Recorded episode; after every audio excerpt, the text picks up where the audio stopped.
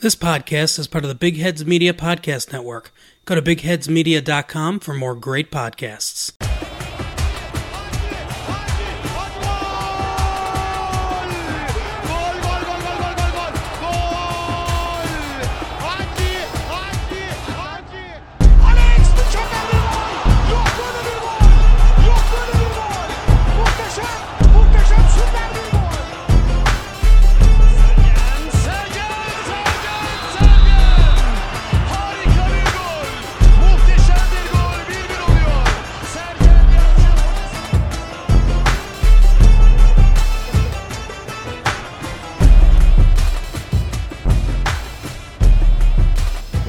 And gentlemen, welcome back to what promises to be another fiery episode of Football a la Turca. It was an historical weekend in the Turkish Super League, of course. Uh, we all know why, probably. But it's also an historic episode for us as we are celebrating our one year anniversary.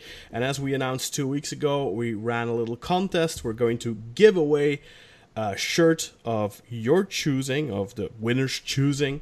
Uh, later tonight, we will announce that later tonight in this episode, so stay tuned for that. We have uh, already done the draw with a random generator. We will also be posting uh, that uh, thing video uh, later on on uh, on Twitter. Um, but anyway, let's uh, let's start t- talking about some football. My name is Kam Bayazit, of course, and joining me this week at our virtual panel table is Özer Dinger, our infrequent TRT World correspondent, the man of the law, Burak Sizgin, not Burak Yilmaz, Göztepe's own wonder kid, Umut Nadere, and the king of the North's personal royal fluffer, Jakub Marufolo. Guys, welcome to the show. And uh, like I said, a historical uh, week weekend in, in Turkish football, not just because Football All Turka are celebrating their one one year anniversary, but um, yeah, the, the streak has been broken, just like the Undertaker at WrestleMania. Uh, what WrestleMania was it, Burak? Uh, refresh my memory when he got pinned by Brock Lesnar. It's number 30, and I was there. Yeah, so just like that, just like uh, Brock Lesnar pinned The Undertaker's shoulders to the mat, and I, I know lots of you won't get that reference probably, but uh, the same thing happened last night. Galatasaray, for the first time since 1999, managed to get a win away at Fenerbahce at the Şükrü Stadium. A scintillating evening, no doubt, for our Galatasaray correspondents here, Özer Dinger and Umut Nadiri. Um, yeah, uh, Özer, what what does it feel like? Did you did, you knew it was gonna happen sooner or later? And, and for Umut, it's the first time in his life, I think, that he witnesses a win at Kadıköy. Is this your first too? I think you muted yourself, um, uh, Özer. He's Oh no, sorry. I'm just I was just staring at the clock there because I realised it's it's been more than 24 hours since Galatasaray last won at Kadıköy, so I'm just getting a little bit restless now. It's getting a bit restless. It's uh, it is okay. The day was always going to come. You're right, but 20 years. It's just really extraordinary. Mhm. And I know we're going to talk about football later on, but if we just take that away from football for a second, just imagine the context of a, of a lifetime, 20 years. Imagine what's happened in your own life since then if you just take a moment to pause. I mean, people who've come and gone, the people that you've met, your experiences, your holidays, your trials, your tribulations, your tragedies. It's just 20 years, guys. 20 years. It's kind of been the only constant in footballing terms. This side of Emre is still playing professional football. It's it's really amazing. Even if you look at the context of Turkey, for example, in 1999, Bülent Ecevit was still prime minister. That's how long ago we're talking about. 20 years. It's just really, really incredible that it's come. It's taken this long for the uh, for the curse to be lifted, but the curse is gone. Kadıköy is just another stadium for us now. And actually, if you think about it, the last five, five, ten years has actually become a, as much of an iconic home for us as as the Türk Telecom Arena has. We've had so many good times there. uh, of course, Stop me, stop me if I'm getting too cocky. By the yeah, I think you are a little bit. but it's a, it's a, uh, I, I saw this pointed out to me yesterday. Uh, I think Arman or, or, or good friend Arman Polat pointed this out on Twitter. That uh, and and Shad, of course, Shad Sarki, our, our good friend, also a loyal listener to the show, who designed our logo. By the way, shout out to Shad. Um, he uh, pointed out that.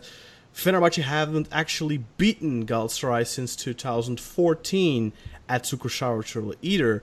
And then Arman uh, came back and told him, well, that's that's true, but Galatasaray haven't beaten Fenerbahce at Turk Telecom Arena at uh, since 2014 either. So um, is it is that really true? Like six or, or well five six years that the, all their matches have ended on draws outside the, the Super Cup and, and, and such. Is that really the case? Yeah, I think the last five fixtures all resulted in draw, and they're all pretty rubbish games as well.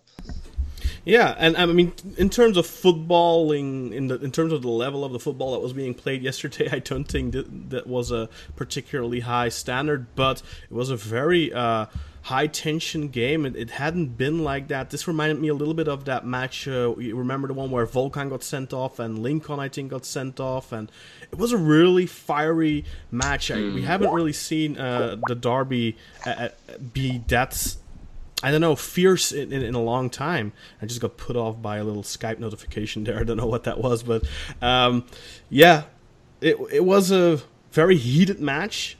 It didn't feel like a lot of football was being played, especially in the first half. Galatasaray were the better team. I felt. Um, Fenerbahce took the lead through a penalty. Uh, lots of controversy around that penalty. People saying it shouldn't have been. Uh, I personally think it was a penalty because yes, he gets the ball, but he does take the man out completely. And we see later in, in the 78 minutes something similar where Jailson gets the ball but also just sweeps Onyekuru's legs uh, out from under him. So I think both were correct calls. I, I don't know how you guys feel about it.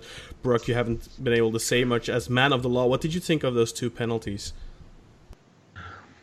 Uh, I, I think the the foul on Vedat anywhere else on the pitch is a foul um, because of the follow through, which clearly takes his leg out, even though he, he gets the ball. I think because of the follow through, that gets given as a foul. Mm-hmm. And the the Jailson tackle is is not as as clear cut because uh, for me it's one of the the cases where the player has played for the penalty and been clever in leaving his foot in. And but if you slide in the box, you're always taking a risk. So uh, for me, I would say probably both are correct calls. Um, to be fair, um, although I would say the the the Galatasaray penalty can more more debatable. Do you think it was an act of desperation on Jailson's part because Onyekuru was basically, uh, yeah, just driving him crazy throughout the match? Um, he had a couple of good one-on-one opportunities, I think, where he, he, he could have actually ended up being the loser of the match, so to speak, um, if if if Fenerbahce would have scored at the other end and, and, and won it. But he ends up, of course, winning that penalty and then scoring the three one. But for a while there, he was kind of looking more like Diaby than he was like uh, last season's Henry Onyekuru because he was missing quite a few good opportunities. Uh, and we'll get to that uh, reference later. But I, I, just I was watching it and I saw Jailson go in and I was like, oh my god, what is he doing? And I just immediately thought it was a penalty. And then in the replay, um, yeah, he gets the ball, but it, it, wasn't a good tackle though. It wasn't like he just like p- punts it, you know, clear or anything. Like he felt like a really rash hasn't, challenge. Hasn't hasn't hasn't Jailson given away quite a few penalties for Fenerbahce?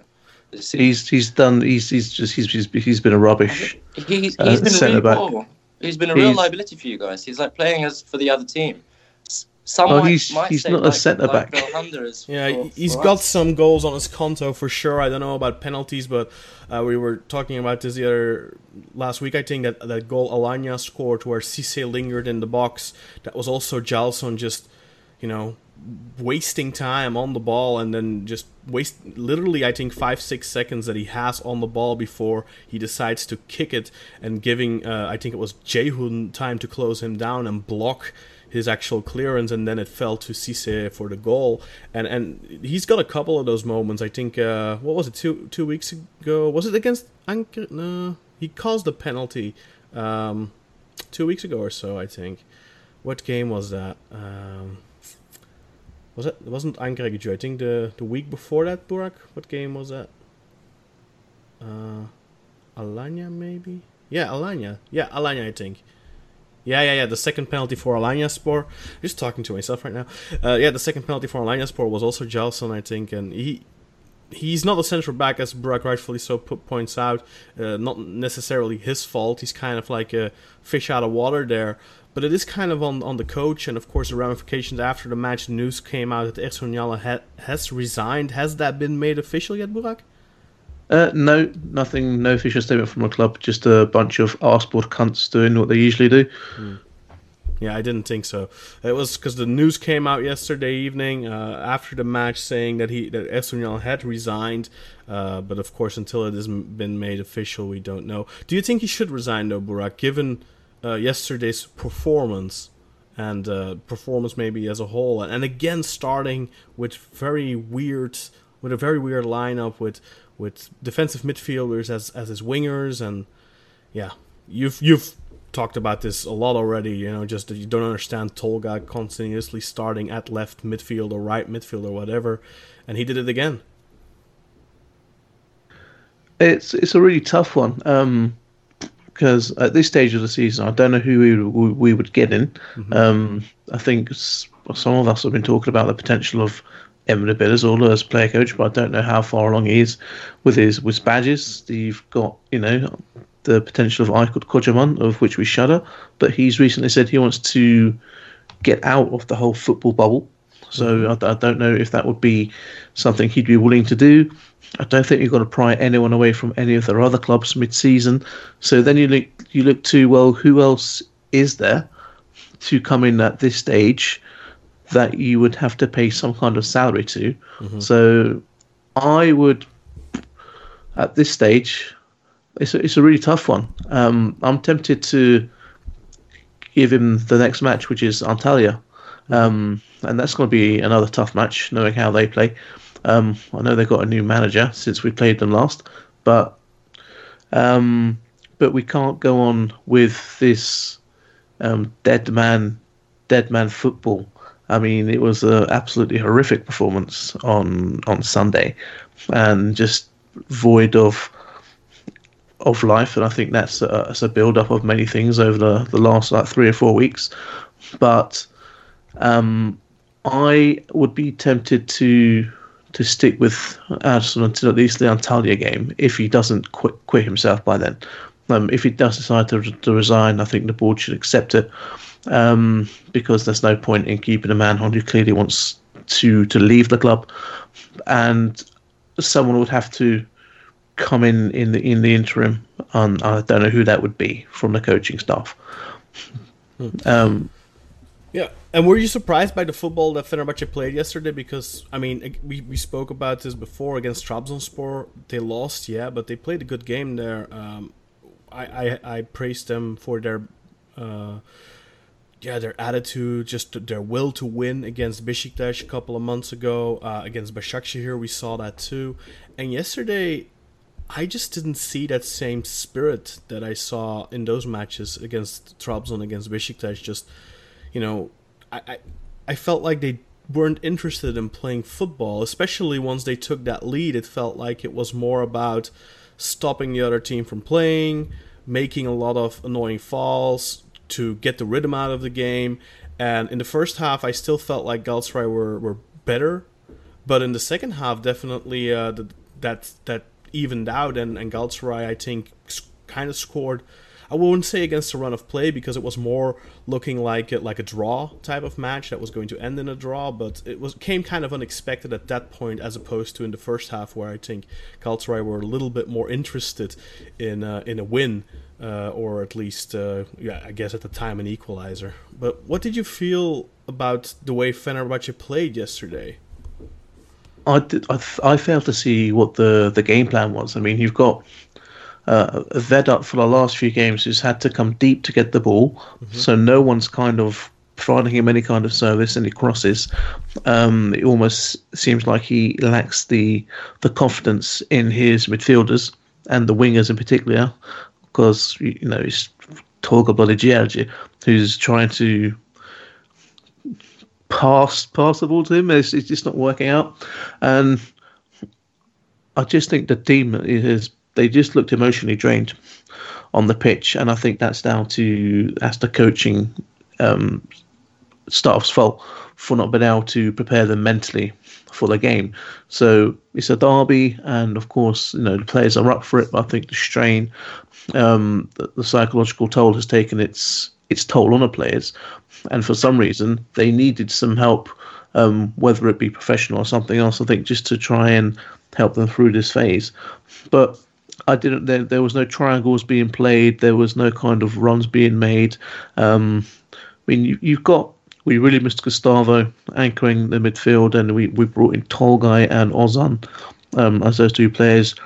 Uh, I think if you're looking at the, the, the, player ratings, you probably say, I don't know who you would say was probably our be- our best player on the pitch. Is probably Kruse, I'd say, because he looked like mm-hmm. he was try- trying to get involved, but there was nothing happening in front of him. Um, you know, there was no runs being made by by Dirar, which was you know a bit of a shock because he had a quite a good partnership with Isla earlier on this season and last season. They seemed to be doing quite well, but that completely flopped. I think you, you know, at least we had a left-sided, left-footed player at left back. We had Hasan Ali back, but you know, what can he do um, coming into this team? It was just um, a really poor performance at, at Kadıköy, and I think the referee had a really bad game with not letting the football flow. Um, I think he definitely had favourable whistles for for Galatasaray with the fouls, but I also agree that we we didn't really have a game plan as such. So there was a little bit of bite to the game, but I think it could have been left to flow more and, and flow better um, by by the referee. So that was disappointing, but it was just you know it was just a nasty game of football to watch. And when I say nasty, I mean it was just bad. Um, it wasn't a good advert for the league. It, wasn't a good advert for the derby. Um, I, I don't know about that. I saw a lot of praise for it uh, by by foreign uh, journalists and such, just because of the entertainment factor, not because of the football. Yeah. But I think uh, a lot of people did like it is, because it was so spirited.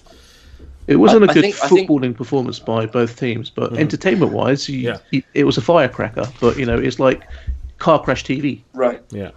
Well, I, I, I, agree. I agree with that point, Burak. I just think that unfortunately the Turkish league is at that kind of middle or lower middle ground of quality, and, and you can't we can't really pretend at this stage that it's not that. But we have to play on our strengths, and what is our strength? Entertainment, and you can't get better value entertainment than the football we saw this weekend, both in the Istanbul derby and Besiktas Trabzon. And this is what people want, especially when kind of all the natural spice and fun of football is being sucked out through technology we want to see some raw action. We want to see some cards flying, some drama, you know. And I think people who would have read the uh, match reports from from yesterday's derby would be like, "Oh wow, that's actually pretty fun." Finally, someone who's actually having having a good time with football. Well, unless you're a fair fan, obviously. But you know, let's play on our strengths. Let's push the let's push the entertainment value of the Turkish league.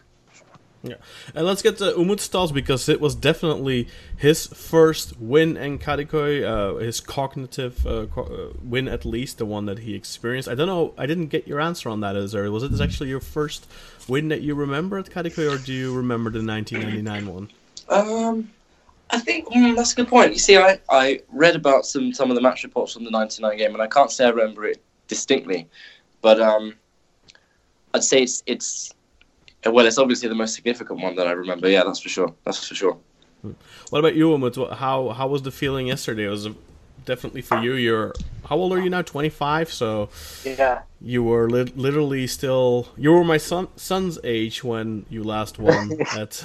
yeah, when you uh, give it that way, it will feel a little bit weird. But uh, thanks to that, I went to the uh, pub he invited me in. Uh, there was a crew of Turks there, like uh, I watched the game with them, and we constantly chanted and get warned by the bartenders uh, because we we were making too much noise out there, and it was the loudest when Falcao scored the penalty. Like his weight on the penalty uh, taking position, like it was like a decade when it comes to the uh, feeling, you know, because all the Turks in the uh, pub were waiting him to score, and he scored it, and we were like all celebrating uh, and didn't care about the world or other shit, but just celebrating our lives. And uh, when it come to the uh, last goal, uh, we were watching the uh, game via stream uh, from the internet at the time, so.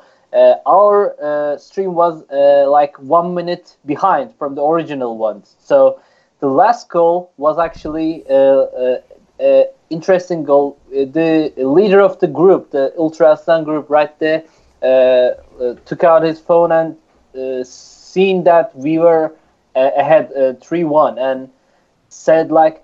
Oğlum, oğlum geliyor and he started recording the screen knowing it was a goal. Onyekuru was just running That's there, cheating. uh, That's cheating. tailing, That's great. tailing, tailing by, uh, tailed by Jailson there, and I don't know, but uh, he missed all of them, and finally he decides to run the uh, keeper Altay there instead of shooting in, uh, to his face, uh, and last but not least, we won a great game. Uh, also, like uh, we, I couldn't see the score line anywhere anywhere in the screen because it was like zoomed out, zoomed in. I, I think uh, because of the copyright infringement. what kind of weird ass bars are you going to? yeah, like a, a, kind of bar Özer invited me in. Uh, yeah, so uh, we didn't even see the uh, time or the score board at the screen. So I don't know what happened, but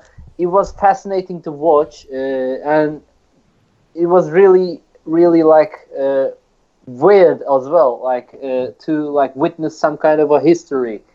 Football Alaturka, by the way, does not endorse illegal streaming of the Turkish Super League. uh, like yeah, uh, me being ending up suspended for like uh, I don't know why. because you, you, you copyright infringed, man. Uh, Uh, it was just entertainment. Like I didn't steal any info or like uh, earn some money from that shit. And Umut, what did you think of uh, the two penalties that uh, were awarded in this match? Well, uh, in the first one, uh, uh, which uh, Marcão did, it was the uh, thing that he took the ball first, then his right foot contact uh, Vedat Muriqi, and he just lost his balance afterwards, and it was the first thing I saw. But uh, uh, there was a strange bringing down just behind Vedat as well. Uh, Fenerbahce player was brought down just behind Vedat, and I don't know what the hell was going on there. It was a penalty, but uh, at first glance, I thought the penalty was the other position where the uh, player was brought down. Uh, but at first, you can see Marcão had the intent to take the ball, and he indeed gets it. And for Galatasaray's penalty, which is similar to Fener- Fenerbahce one, uh, what I think the difference is, as Jailson slides into Henry Onyekuru, if you watch closely, you can see the ball bounces right in front of Onyekuru once again, as if if he can maintain his balance, uh, he will take the possession again, uh, and if if he wasn't brought down, and so it tells me that not only Jailson failed to get the ball there, he also brought down Onyekuru, who could have pursued his possession afterwards, getting away from Jailson. So I think that's the difference. Uh, says uh, this is more of a penalty than the first one. Uh, and also about the game, I think Fatih handled the game really well with his great strategy and mindset. He used Belhanda and Ömer Bayram as the dynamos in the midfield, and uh, behind them there was Seri, who was the playmaker in the Lemina's role uh, in the past a few weeks. We have seen him, and it was a 4-3-3 instead of what we was what he was using for the last a few weeks, uh, which was a 4-2-3-1 with an attacking midfielder who was uh, uh, Emre Akbaba at the time, getting inside the box too much often, like a secondary striker. But it was a surprising choice that he didn't pick nor uh, uh, Emre Akbaba nor Adem Büyük for the game, it was a strange choice, and I first, uh, firstly, was surprised about choice.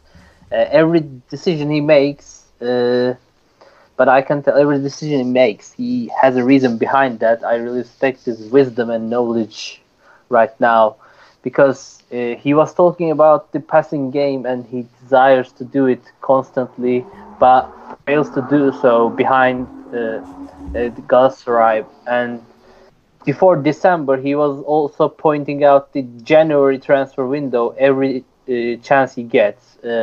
Everybody had their doubts because Galatasaray was so slow building up the attacks with Nzonzi, with Babel, with Nagatomo, and Falcao in front of them was ineffective because of the slow team. And too many slow players end up in the field. Uh, but Fatih persistently pointed out the January window, telling, We'll sort everything out, be patient, believe in us, we'll fix everything.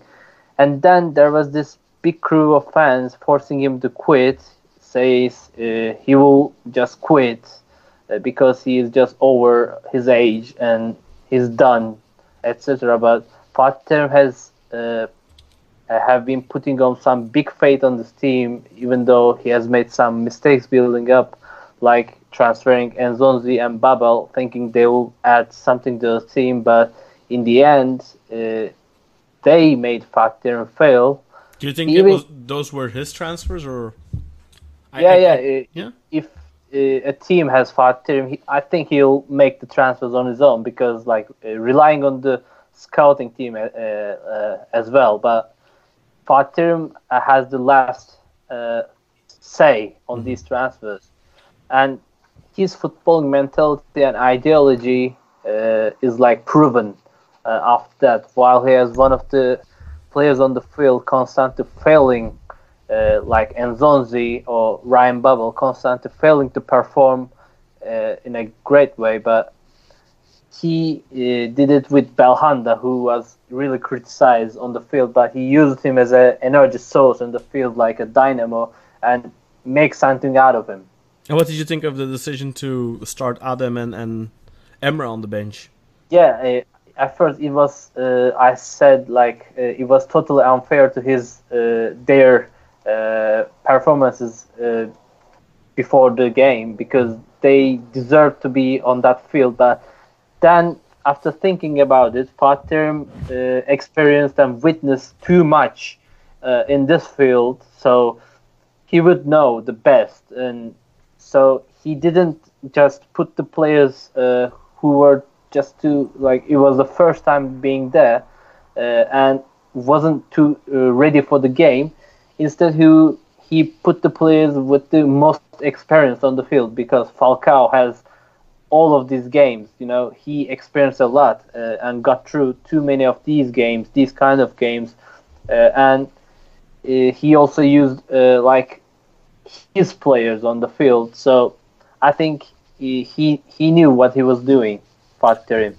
And last question: Does uh, Jailson deserve a, a statue now for Galatasaray? Or Galatasaray? No, I don't think so. Yeah, because uh, yeah, uh, it was his fate. Uh, like uh, because of Arsenal, his fate was to be a center back, even though he came as a central defensive midfielder for the team. But I don't know why he Arsenal uses him at there, but. Uh, because of Henry Onyekuru and when he uh, was put in uh, into the striker position in the second half, he struggled to handle Onyekuru and it was a really really hard time for him. Do you think his um, his tackle on Yukuru was was panic? Uh, well, yeah, it, you could have put it that way because he he was too uh, like uh, it was too hard to uh, handle Onyekuru when he's he's at the top pace. Uh, sometimes he stopped him at the, the game, but uh, you panic a, a lot when he's away. You know, uh, a fast player is away. You panic and you try to get the ball uh, at an instant. And with that and uh, and the stress he gets because the game was tied and all, and at that instant you can uh, have a uh, misjudge of the position and you can make a like false move and you can get punished. And what did you think of Falcao's performance? Uh, Özer said that he got some criticism on social media, but he actually uh, think that he played his role as as lightning rod to Onyekuru quite well. What what did you think of uh, Falcao's function in this match? Yeah, yeah, because uh, I think it's similar as uh, Özer here because uh, Falcao did real well. Uh, he tried to uh, uh, tire the uh, opposition defense. He tried to like handle the tough battle between him and Serdar every time he he gets. He also it was him I think took a real hard elbow on his face at the first half and Serdar was Yeah. wasn't given any. Uh, he was only given a yellow card, I think, but uh, Yeah, he got hard. a yellow for that. Yeah. Yeah, and it was hard for him, uh, but he did it pretty well and opened up space for Onyekuru to get past behind the uh, defenders. And we can see that every time Onyekuru gets, he did it perfectly because uh, also uh, when you look at Vedat and how he struggled to perform under the defense uh, of Galatasaray, uh, you can see Vedat uh, crossing to uh, his uh, midfielders instead of he has to be the one uh, inside of the penalty area. But I think compared to that, Falcao did really well in this stressful derby. Yeah. Anyway, uh, yeah, great win for for Galatasaray. A very painful defeat for Fenerbahce. Undoubtedly, they were hoping, no doubt, to get back into the thick of ten things, especially after uh, the other match this weekend with the leaders. Trabzonspor ended in a draw uh, in the last minute. There, we'll talk about that in a moment. Um, any more thoughts on this match, guys? What did you think of the penalties? We've heard Burak's thoughts. What did you think of the two penalties, guys? Uh, yeah, I think they were spot on. Both reckless tackles in the penalty box and and and yeah, they're, they're spot on decisions. I think there were some interesting kind of takeaways from from the pitch as well. I mean, Burak talked about the the midfield of Ozan and Tolgay.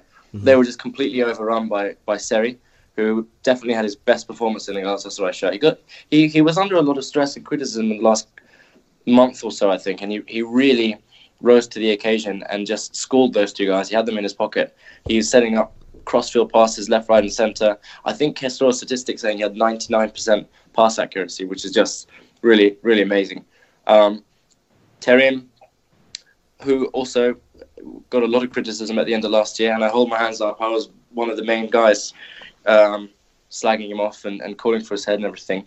And a few people on Twitter called me out for that. And, you know, I hold my hands up. I never delete tweets. And I look back at some of the stuff I was saying back in October, November time. Um, but credit to Terim, he's turned things around in January. And seven wins out of seven is just, you know, quite an astonishing run of form, particularly when you tie in historical context of this game as well. Yeah. Um, Falcao, I mean, Falcao scored historic goal to make it 2 1 and everything.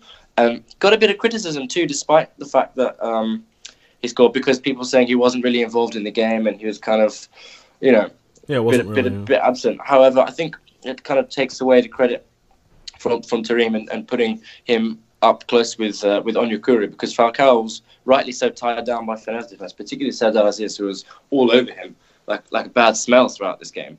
Um, but it gave Onyekuru a lot of uh, freedom and space to run and to sprint.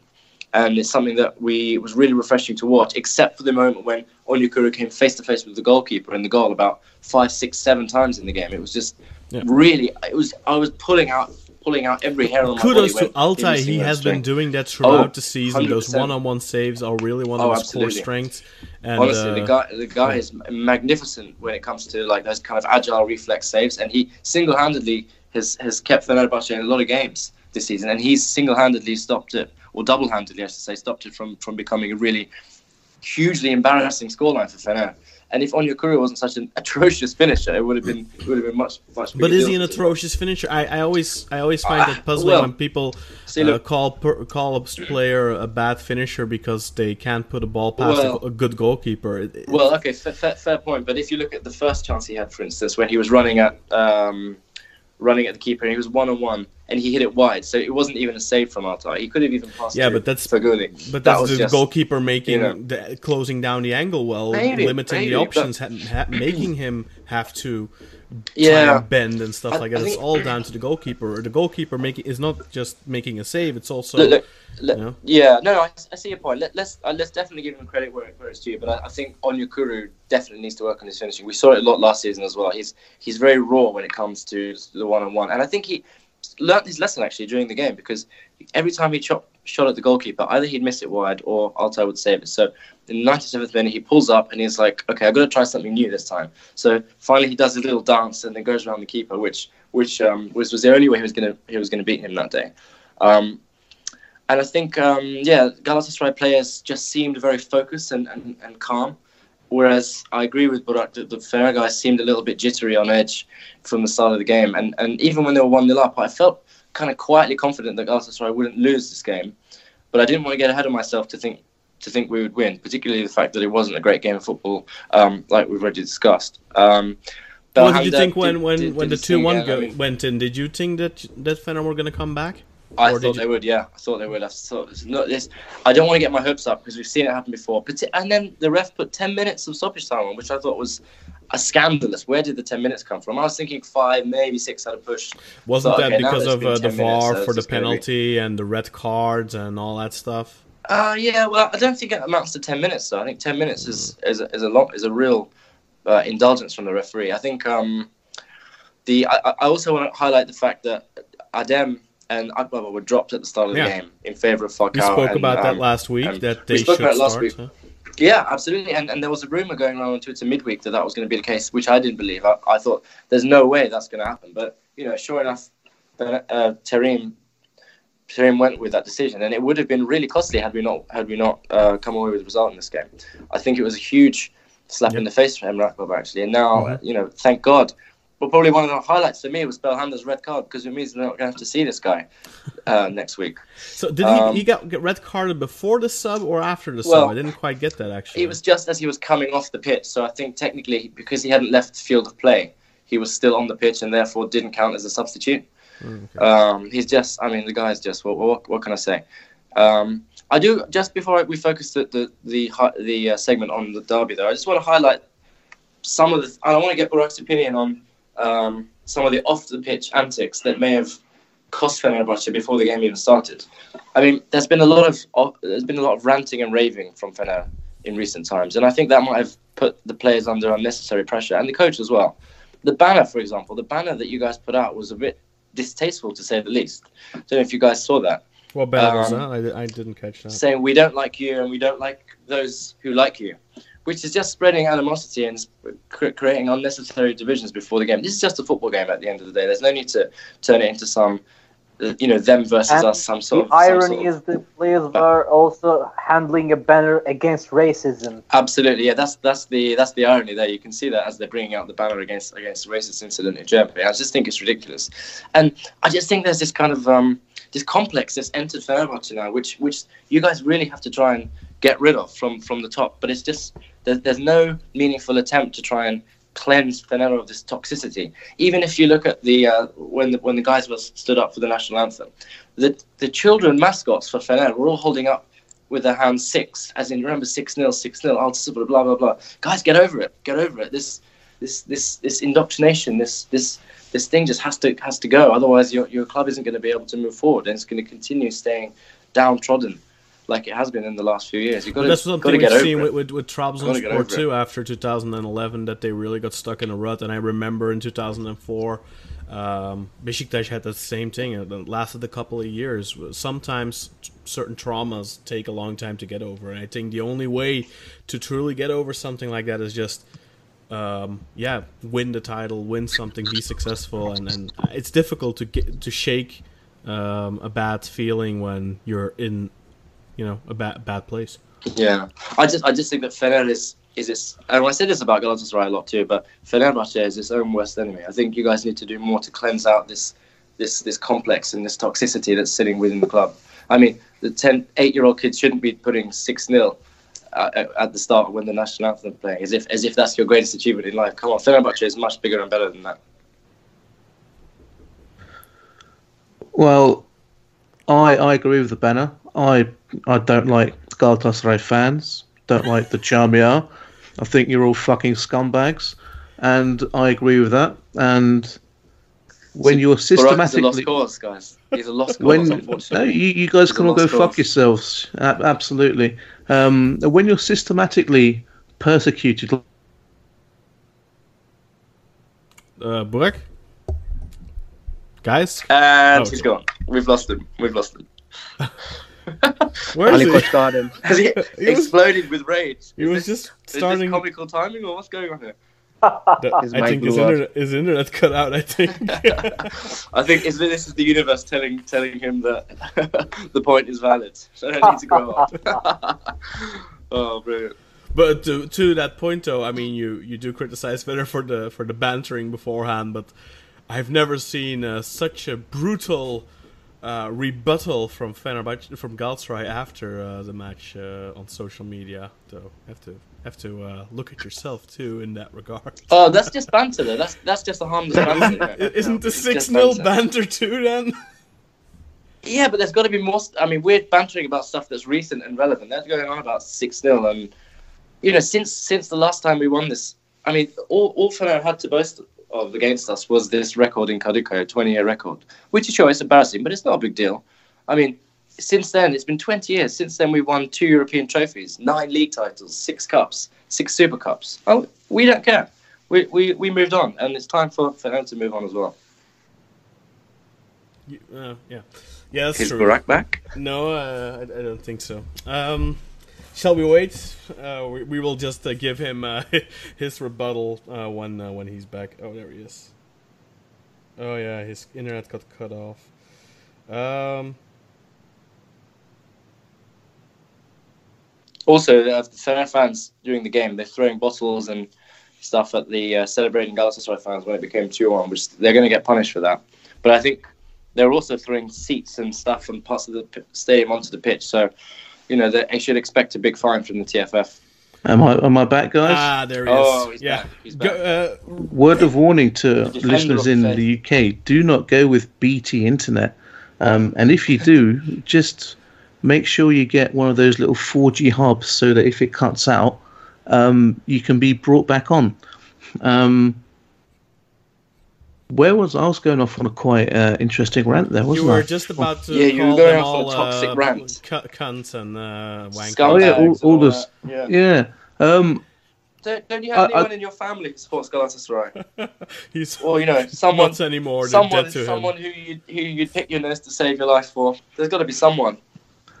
um, I think there are a few family members, and I don't see anymore. Who are, who are not going to be in your will. Um, not in my will, but you know, it's it's uh, it's a sad state of affairs that um, Oh, I remember your your your last word. I think was systematic. You know, the systematical. Uh, oh oh systematic butchering um, by by the authorities, um, and I think we should always stand up and speak about that.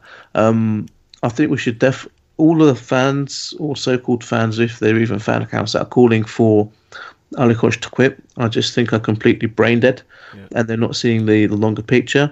And in footballing terms, he has been unsuccessful. You, you can't deny that. But he's been successful with regards to trying to sturdy the ship um, uh, a little bit. Um, I think we need chairman like Ali Koç, um, who want to try and bring about change, but ultimately, when they get backed into a corner um, by certain people in the media and media agencies like A Spor and A Haber, um, who are trying to systematically take him down because they see him as a as a threat, um, not just in football but in political terms. And it's the, the society is bled into this political and football type thing, which is which is nasty and taking the enjoyment out of football. Um, but we will we will rise um, soon. I think we just needs a a little bit of time, and it, it might be time to say, okay, let's play the likes of Murat Sağlam, let's play the likes of Ferdi Kadıoğlu, let's play the likes of Allah You know, let's try playing two strikers. Um, I think Ersun Yanal just needs to maybe change up his tactics. I don't know why he's so stubborn, but there is only so far you can go, and I just think that the the, the Turkish league is just in, in a very bad way, and so is Turkish football, because it just breeds um, hatred. There's no trust in, in the system, and it, it's it's inherently corrupt, and it's just not a, a, a fun situation for for fans. Um, if you look at A microcosm of Turkey itself, sadly. Yeah, And- that is and- definitely uh, true. Yeah. yeah so that has like bled especially the last like 10 or 15 years it's just gone from you know being a little bit annoyed to to, to full on you know i'm not going to come to your party because you've got red and yellow flowers outside the door type of thing which um, i would love to to to get away from Which, love- which you become a walking, talking example of, by the sounds of it. Um, yeah, at, at, at, at the moment, and you know, I, I know that's something I need to work on myself personally to not get so wound up and, and emotional. It, com- it comes with being a Turk. Um, That's definitely it- true. We can all it's, attest to that. It's, it's in our DNA, but it, it's something we need to work towards more as more as a, a people. But that's got to come from the top, and I think unless there's a the, the big change at the top, um, we started to see it with you know changes going on in you know Ankara, Izmir, and Istanbul. If you know why, then you know, you know. Um, but but I think it's there's a, a, a turbulent time ahead. Um, it's going to make for a fun end to the the the season, though. Um, I have my thoughts on what's going to happen.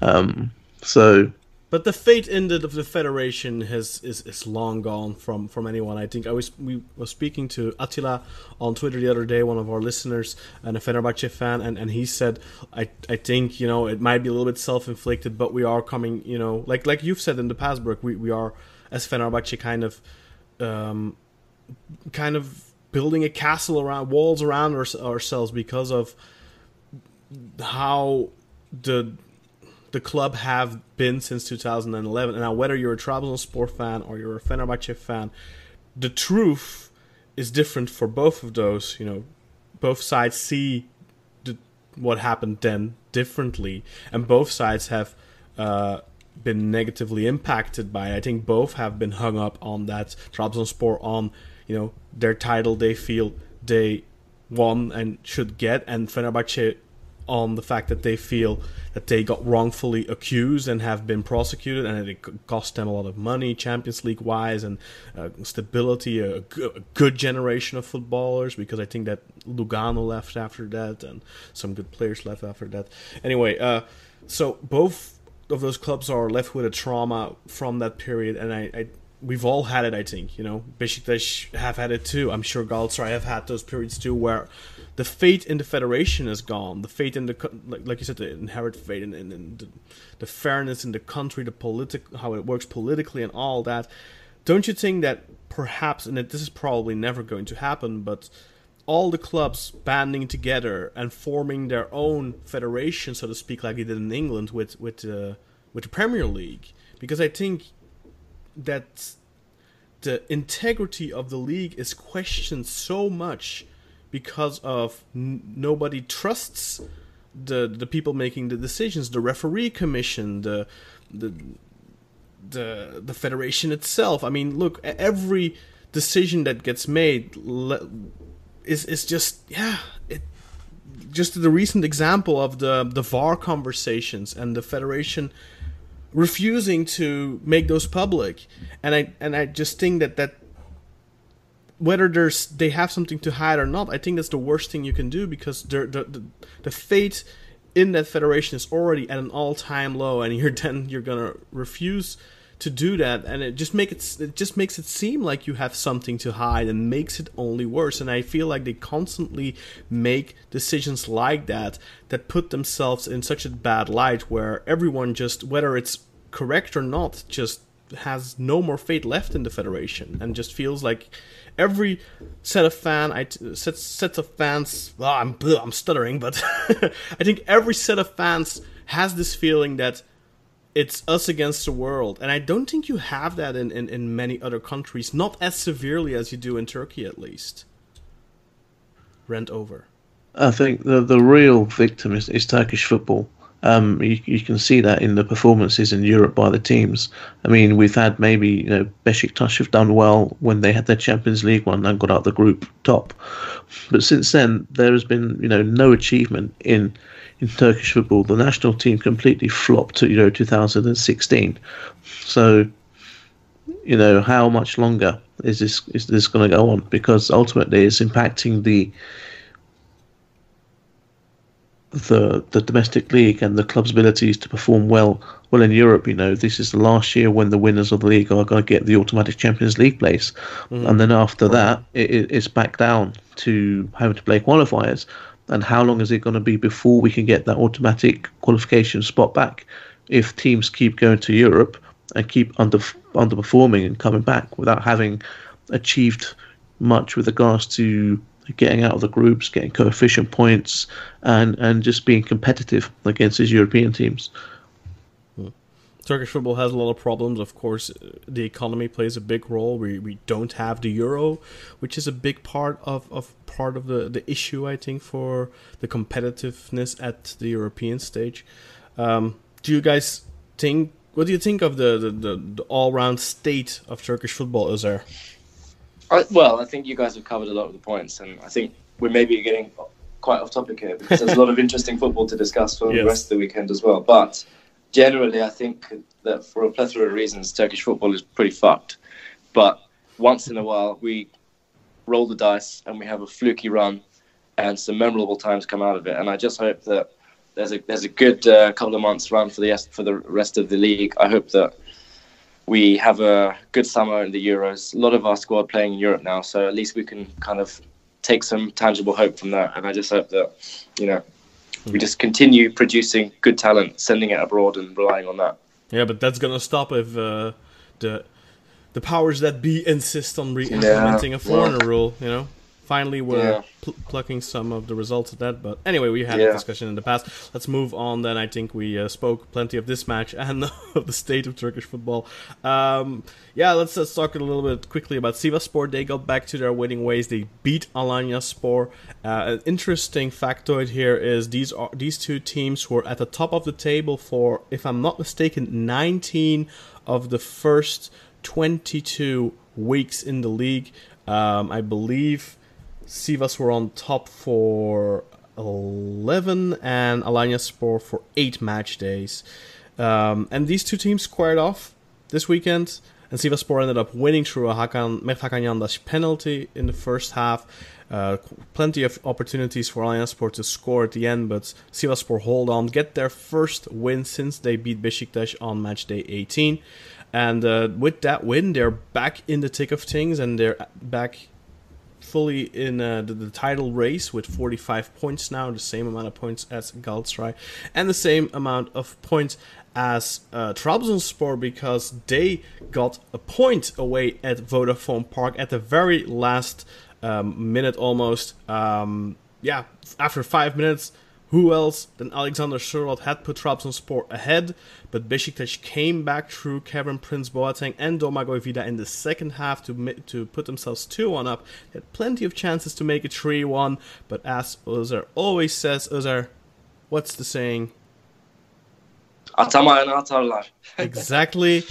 And that happened because in the third minute of stoppage time, again Alexander Sørloth with his 19th goal of the season already, just 23 match days in, he made it 2 2, and that was the full time scoreline. Jakub, what was your experience of this match? Were you disappointed with how Trabzonspor performed? Well, you know, it, it, it was kind of to be expected. I didn't. I wasn't more disappointed at Trabzonspor than I was more surprised with with Besiktas, to be honest. Um, it was it was obvious before the game started that we were going to miss uh, Mikel on the midfield, and um, you know the loss of uh, Nwakaeme with uh, with with Sturridge coming back from one of his millionth injuries. Um, you know, but but I was just disappointed in how how bad our midfield was. You know, I'm I'm a big fan of Sosa. Uh, everybody knows that. but he was pretty much non-existent in the game. Um, you know, the whole midfield was bad. We didn't really create any chances. You know, it was it was pretty much a one uh, one person show. We are lucky that uh, that Sørloth's just such an unbelievable guy that you know uh, the runs he makes, the, the the the shot in the first goal is just unbelievable. It's just you you can't get it more Mhm. perfect. Um, I watched this game with uh, with two friends of mine. One of them uh, also Trabzon and one of them Beşiktaşlı. And um, the the Beşiktaşlı friend did say that you know we don't have anything to play for, so we might you know we, you, you're going to see that we're going to play really good. And um, and, and and you know he was um, his his his uh, um, what what he said was true.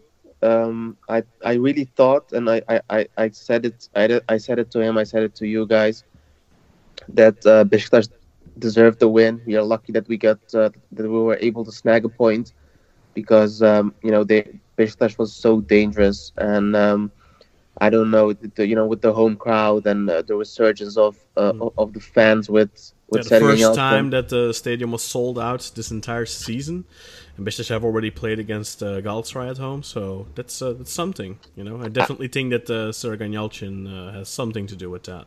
No, I, I don't think it's Sergen. I mean, if you if you have the chance to see Falcao play or Sørloth, the, cho- the, the, the the choice is easily made. You know, why why why see a washed up old Colombian guy play? Pretty sure Falcao Falcao was injured against. Well, yeah, I was, I was wondering where that was going. no, I mean, uh, you know, you know, in, in fairness, Trabzonspor is you know one of the one of the better teams at the moment, so that's also a thing. But you know, as I said, um, with Sergen back, I think a lot of fans are are, are you know kind of seeing a, a light at the end of the tunnel for this season. Maybe not on top, but you know, still at least you you guys might play attractive football right now. Yeah, the football has changed, that's for sure. If you compare how Besiktas are playing now to how they were playing under Abdullah Avci, um, it's still not uh, perfect. Of course, we saw it last week against. Besiktas b- basically had the ball uh, for 90 minutes and couldn't really do anything with it except for some shots from, from distance. But I think that's a, a little bit of lack of quality. Um, but you know, we saw it here. I think this was Besiktas' best match all season. I would say uh, they were really good. I, I think 21 shots at goal, um, countless goal scoring opportunities. Uğurcan had a fantastic game. I was surprised that uh, that we managed to beat him once, let alone twice. Um, but uh, yeah, you know, Borjan was just phenomenal. I think it was one of the best goalkeeping performances I've seen. Yeah. The guy was like like an octopus, had eight arms by the looks of it. He was just really, really Same phenomenal. against Fenerbahce. You know, he had a Yeah. fantastic performance Yeah. in those. He's doing really well in those big games, and that's going to get him noticed. You know. I mean, Um, every every every time there's like a big occasion that he's, you know, he has to he has to show up. He, he does, you know, and it's Mhm. It, it's so great to finally, you know, have such a keeper. I'm not going to throw uh, Onur Kıvrak under the bus, but he had like uh, Onur, Onur was known for, for, for some of his mistakes. You know, he, he, he would have a great game against our uh, our direct rivals against like the Istanbul teams, and then we go and concede five from Malatya and six from Antalyaspor. But you know, at the moment you you have Uğurcan just competing, and um, we are lucky that we have Erce and uh, and Arda, um, you know, in the back just in case something happens. Knock no, on wood. Erce is a really good goalkeeper too. So uh, Yeah, even- so we're we're really blessed with goalkeepers. What about Uğurcan's uh, punch, though? He made a mistake for the second Besiktas goal. I honestly, the the the, the game, um, it was pretty much the same as when Umut was was watching the Galatasaray game. The place I normally went, go to, it it's like a like a big place. So you you you hope that they fucking pay for uh, Digiturk uh, for beIN Sports, but the game froze in like the 65th minute, and you know I I I, I, I watched from my phone. Uh, my a friend, the friend of mine watched from the phone. His his one was like a minute ahead. Mine was like a minute back, and in that in that commotion, we we conceded. Uh, the moment the moment the replay started, it once again froze up. so like so like the last 20 25 minutes, I just couldn't even see. You know, so I I must uh, I have to rewatch. Um, I have to rewatch the highlights. I didn't I, I, I didn't have the time to rewatch them. Did you even manage to watch the equalizer live? Uh, the two two. Yeah, did you watch that live? yeah, the, the this Okay. happened. Like, it's it's really like the universe is like toying with me. Um, we we saw it was a goal. Um, I I looked on my phone, it froze. Then the the the view in the uh, in the lounge uh, came back, and it froze the moment he he was go uh, Ekuban was passing the ball. but um, I did I did watch the the replay for the second goal, and it's it's unbelievable the the runs the runs Sørloth makes. You know the the way he he tries to stay behind the offside trap. You know, coming from coming from a guy that had Burak Yilmaz on his team. You know, a, a player that is more offside than than several. I teams don't think they ever played together. No, no, no. I know, I know. Ah. But just just Yeah, in the past, you know, I remember I remember Burak Oh, you being, were being referring to offside in yourself. the Champions League like more than some some teams or something like that. You know, so it's it's it's, it's great. There was an article in the Evening Standard newspaper today linking Sørloth with a move to Real Madrid. Yeah, I think that's bullshit. He's he's scored as many goals as Crystal Palace have all season.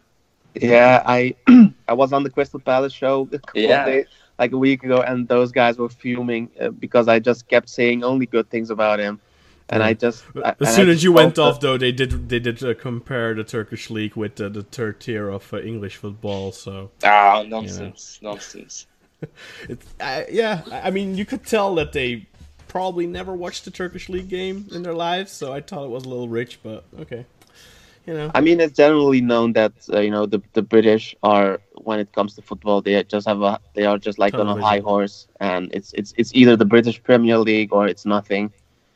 I can get why, but you know, after a while, it just gets The, annoying. the English Premier League. We don't want to start a war with um, Ah. Scotland I'm sorry, I'm sorry. again. Yeah, yeah, yeah. um, I'm, I'm, I'm rewatching the, the, the second goal, uh, the Vida one, and I remember being angry because he should have like either pushed it over the goal or um, you know clamped down on it. So it's it, it's weird to see such a, like such an easy mistake Can't, him. can't stay faultless if you're literally in a shooting range because that's Yeah, really what yeah, it I'm- felt I'm- like in this match. He was being bombarded by uh, by attempts and uh, yeah. But did you did you guys think that uh, maybe Sergen made a tactical error or was it just a typical um, yeah? If you don't score that that that that killer, you're going to uh, end up conceding. Because I, I think he did put on Necip to try and fortify things a little bit at the back. Um, yeah, but I some mean- people, yeah. if if if I was if I was Sergen, the moment the game ended, I would like call call Burak up and just slap the shit out of him and say like, dude, you you scored a free kick like 40 years ago. Stop trying it. Um, who, who know, else was supposed to take it though? Yeah, that's- fair? that's the second thing. I- problem. I- huh? I would rather have like you know just just fuck it, just just let Vida kick it. You know, he's such a good defender, he might even score one. But Burak it's scored a great free kick last season against Sivaspor, three two in the 90th minute or so. Yeah, and he scored it's, one. It's like it's like like Ronaldo. 40 It's like ago. Ronaldo, you know, like he he scores one every 50 free kicks. I think he scored look- two last season actually. La- last week you compared someone to to David Beckham, and I'm still angry about that. And now you go ahead and compare, and, and now you and now you go ahead and compare Ronaldo to to Beckham. You know, at one point I have to you know put my foot put my foot down and just say like, come on, man. Hey, hey, man, he's a Turkish Ronaldo. Everyone knows that. But uh, unfortunately, the Turkish Ronaldo is not aging like a fine wine like the actual Ronaldo is because I Burak has been so dreadful. Um, he had a good game two weeks ago, I think, against Gaziantep. He was actually decent, but then against Başakşehir here, he was really poor. Uh, I think it against Trabzon again. You know, uh, did you say uh, the first touch of a brick wall, Jakub? Is that a statement you made? Yeah, he's, he's Yeah. you know he, he was never a guy that had it from had his first uh, had his way with Yeah. with, with the first touch. But, But when he- he was informed, things seemed to work out anyway, and you know, but that just hasn't been the case. I mean, he, he, he had the he had the speed to, to chase after his horrible first touch, but now he doesn't even have that. He has like the turning circle of a of, of like a van. Oh, unfortunately for Besiktas, they do have Kevin Prince Boateng, who I thought had a very good game. Um, wasn't that impressive against Başakşehir, but difficult game, of course, away. But he played very well uh, against uh, Trabzonspor. What did you think of him? Should Besiktas hold on to him for next season? I mean, I don't know how uh, what what his wage and you know his his his his, uh, his price will be, but He, he would be free, uh, just an extension of the loan for another year, and his wage is 1.7 million if he stays. I mean it's a lot of money. But you know, when you see the the, the resurgence of, of the midfield, it's it's it's great to have him. Um, unfortunately for us, he had a great game. It it still just baffles me how he has you know. Uh, uh, before before he came to Besiktas, you know that that that weird transfer he had to Barcelona. Yeah, last year. Um, I always thought of him. You know, I, I have fond memories of when he was playing with uh, with AC Milan, but um, I, I I thought he was like a little bit over the hill. But uh, you know, he, he shows up, he does his thing. I think he'll be a he'll be a good uh, good good choice for Besiktas next year if he stays. Yeah, I agree. I, I'm a massive KPB fa- fanboy. I think you guys should hold on to him. He's a brilliant, brilliant player. All right. Well, uh, it was a great game with Trabzonspor with that ma- with that clinch equalizer. I mean, that reminds me. You, you know, you have those reference points in a season where a team wins a title where they clinch that win in the whatever minute or a point. Usually, it's a point where they avoid the loss in like at a time in a very crucial match. And I with Galatasaray's win away at Fenerbahce, I don't want to say Trabzon are favorites necessarily, although they do have a match in hand. But that this could prove to be an extremely important goal for Trabzonspor at the end of the season. Um, but yeah, we'll have to wait and see. Eleven more match days to go. I'm not gonna jinx uh, anyone. Um, yeah, we'll have to wait and see. But that was definitely, I think, a would-be championship luck type thing. I mean, I like how you say that you're not going to jinx And it. And then I do it anyway. Yeah, before and after you jinx it. I said would be. I said would be. You've annoyed Jakob twice in the last five minutes now. He's going to be raging. Yeah. Anyway, anyway, let's talk a little bit more about other uh, matches. Rizespor hosted Başakşehir tonight, in fact, and Başakşehir managed to win it in added time as well with a very clinical goal by Martin Skrtel, who had just come on as a sub actually in the 87th minute. He headed it home in the 92nd minute. A little bit of a blunder there from Gökhan Akkan. Um, who, yeah, has been making a couple of mistakes this season, and I don't think that bodes well for him if he wants to make uh, a move higher up in the summer. Of course, as I alluded to a couple of times in the past couple of weeks, Beşiktaş will be looking for a new goalkeeper in the summer. But uh, Gökhan Akkan has a couple of those mistakes on his name right now that are similar to what what Karius does. So I think that's uh, not good for him. Uh, very important win for Başakşehir here, though, and uh, Rizespor with that, I think they remain on 24 points, so they are slowly but surely starting to feel the hot breath of some of those relegation candidates in the back of their net. Başakşehir with this win, of course, uh, back in the thick of things at the top of the table.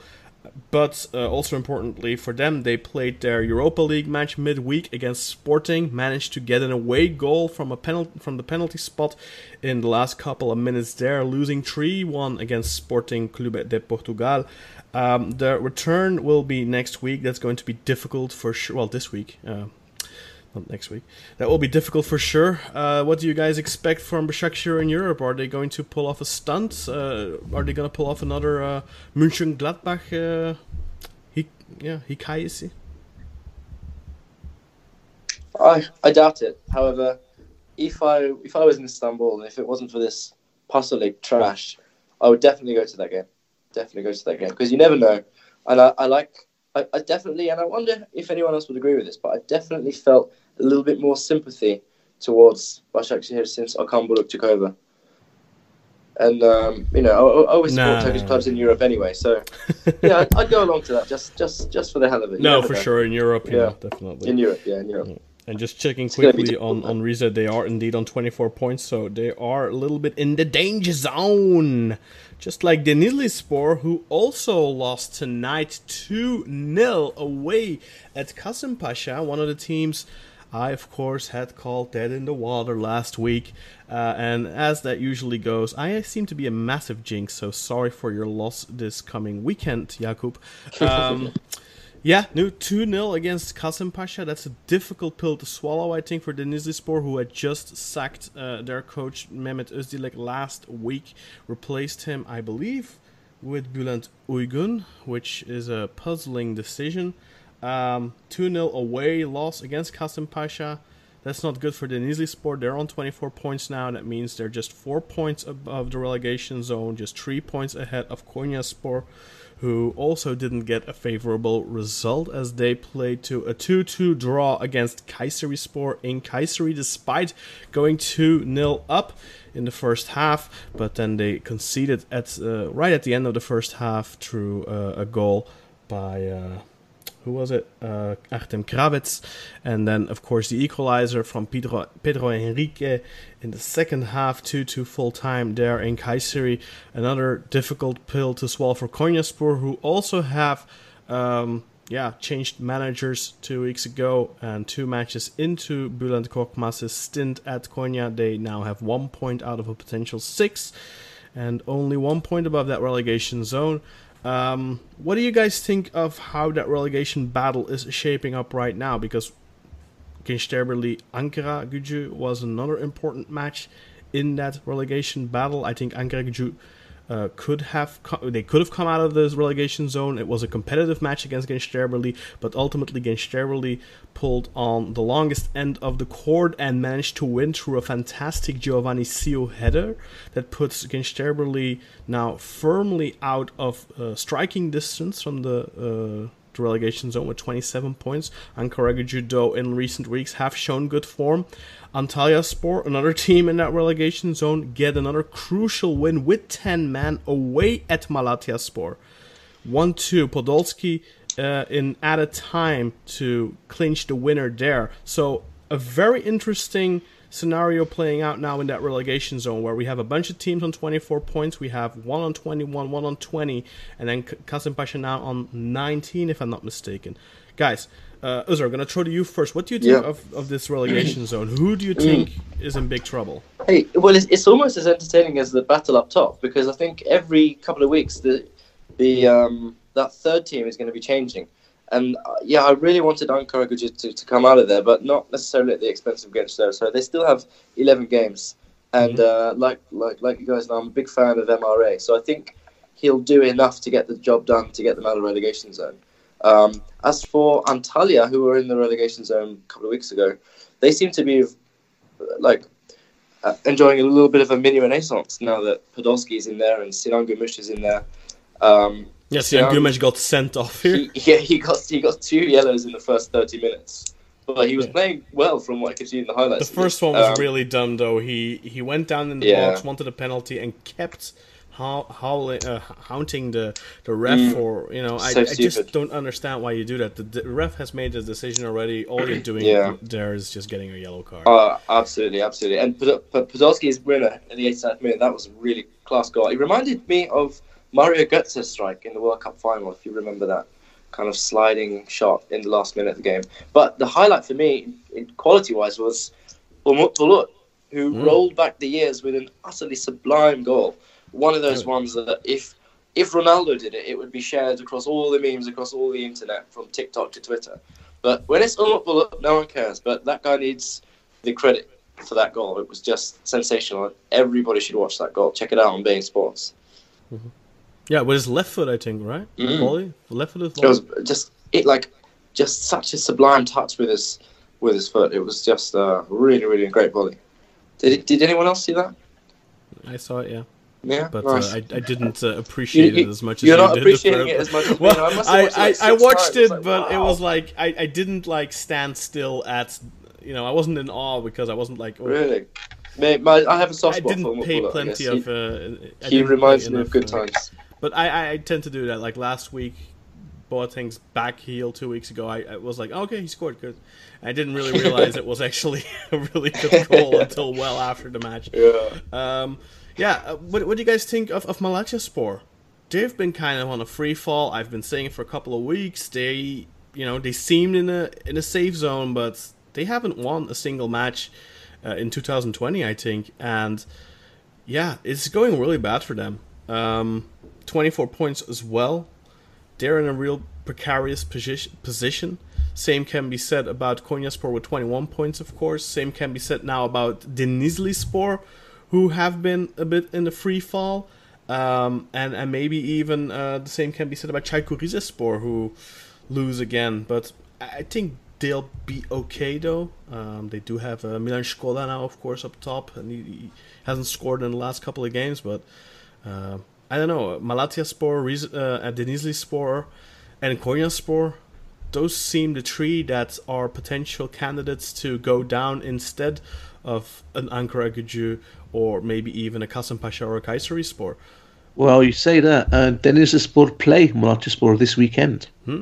Yeah, So fantastic be uh, fixture interesting. there. Very important. both on 24 points.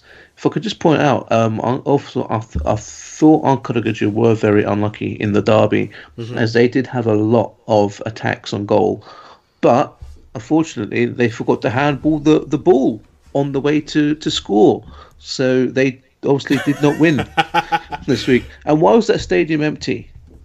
I don't know. It was Maybe a ban or something. uh, Well, it was it was a home game for against Gençlerbirliği, so they I had the same stadium, was it not Eryaman Stadium? yeah, yeah. But of course, the away section is only going to get X amount of car- tickets. So if Yeah, there actively, uh, was there was a bit of controversy around that decision. Sorry to cut you off there, because I think Ankaragücü had applied for an additional allowance, but it was rejected. So yeah, I think I mean obviously from the home team you don't want the additional. yeah, you don't you don't want to there, give away your home your home Yeah. advantage. Yeah, that's uh, that's logical. It's an imp- it was an important match for Gençlerbirliği too because Mhm. they were also on just 24 points, and with these three points now, they are now well out of the relegation zone for the time being. Of course, still a long ways to go. Um, but I don't think they they aren't looking like a team that's going to be in trouble. But you never know in this crazy league uh, because Don't jinx them. Don't yeah, jinx exactly. them. They're now going to go on a losing streak. Um, but said the same about, uh, for example, and they've gotten a couple of points now in the last couple of weeks. I think they won last week. Now they get a point here against Konyaspor. It's better than losing against Konya Konyaspor, of course. They should have hoped for a win, but if you go 2 0 down, then like, still getting a point is uh, definitely a morale boost for them. Um, yeah. What else jumps out to you guys in that relegation zone right now, apart from uh, what we've already mentioned?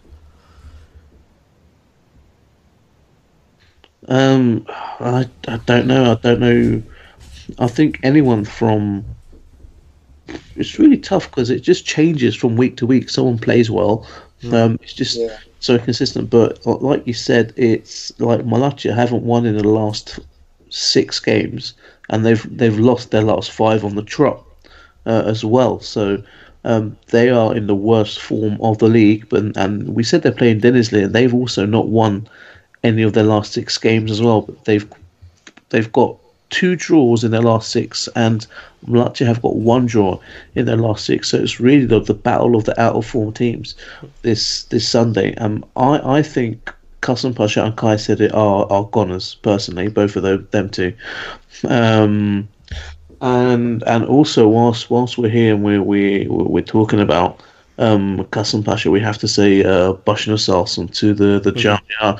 Um, I believe it was their their ex director of football who was at the the game tonight who um very sadly had a, a heart attack and, and passed away later in the the, the hospital. Um, the, the gentleman's name escapes me um right now, so we do apologise, but we'll um. I'm sure we can. You can put something in. out a tweet or something, yeah. Exactly. Uh, yeah, and we did see that, of course, in, in the match as well. The, the ambulance even went onto the pitch. The match had to be stopped for a while there because he had a heart attack in the stands.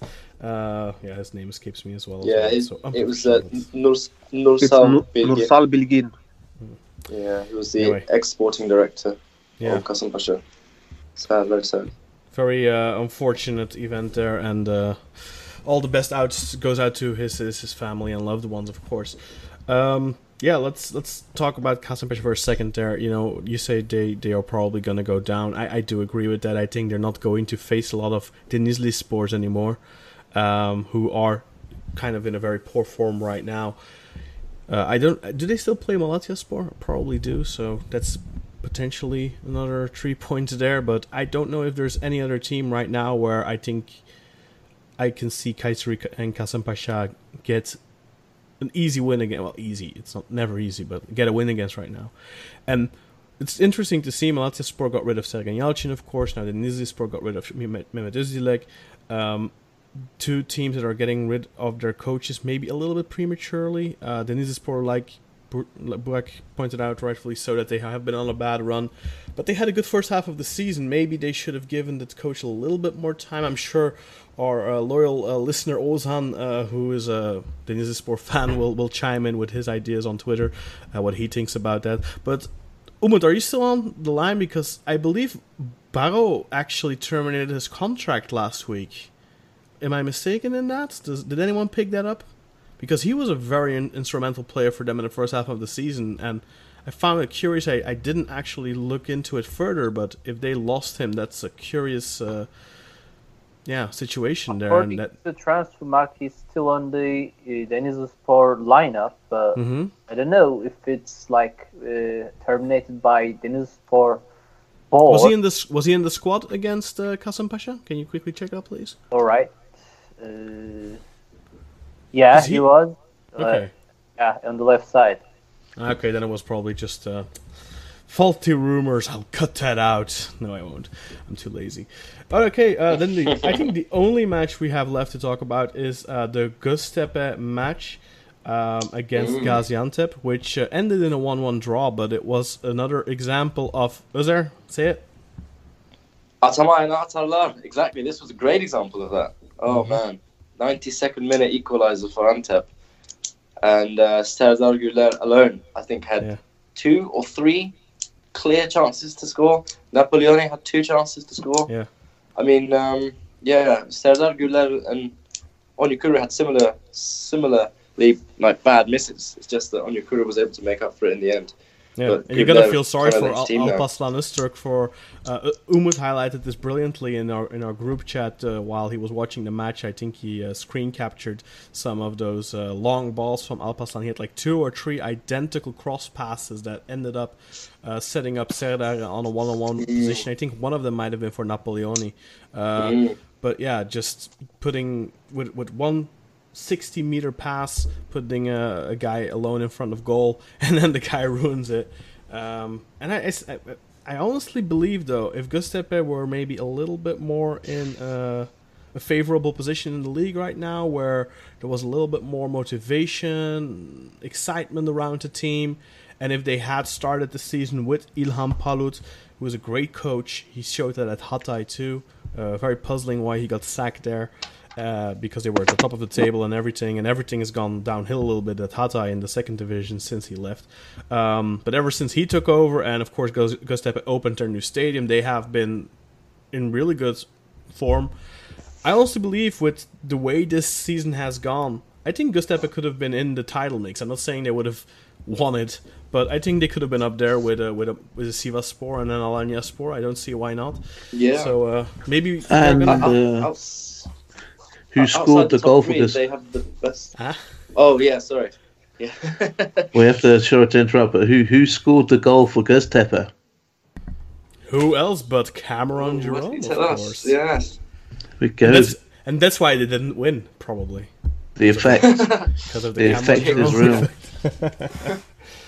Yeah. No, I, I agree with you, Khan. Now, if you look at their form, they've won three of the last five, having drawn the other two.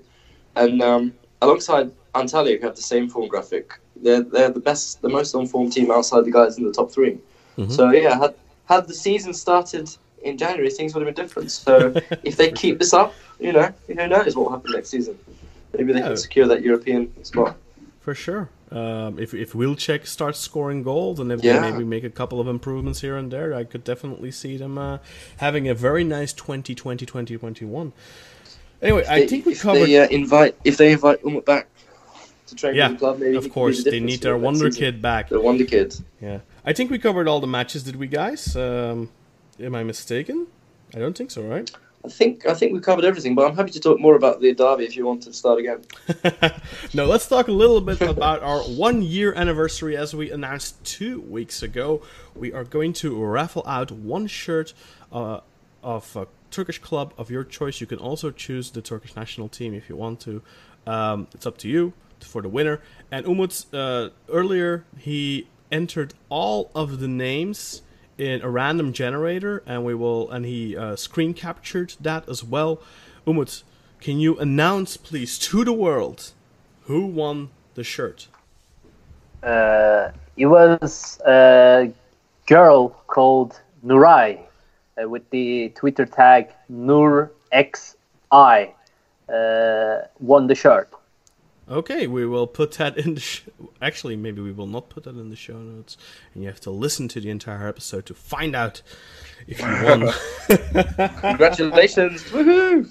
yeah, congratulations, uh, Nihai, I think. Nurai. Nurai. Nurai. Yeah. Right, Okay. Well, congratulations to you. Um, just slip into our DMs, and we will sort you out with a shirt of your choice. Uh, the only thing we ask of you, of course, is for you to post a picture on Twitter with your new shirt once you do get it, and uh, share it with us so we can share it with the world. And of course, we will do stuff like this more often. Uh, maybe next year for our second year anniversary, we'll give away two. We'll have to wait and see. anyway, uh, We're so good to our listeners, aren't we? We're very, we're very generous. yes. Which well, other our- podcasts do this? Look after the listeners so well. Yeah, exactly. So gi- do, give us a favor and share uh, us with your friends and family. Give us a, a review on iTunes if that's how you listen.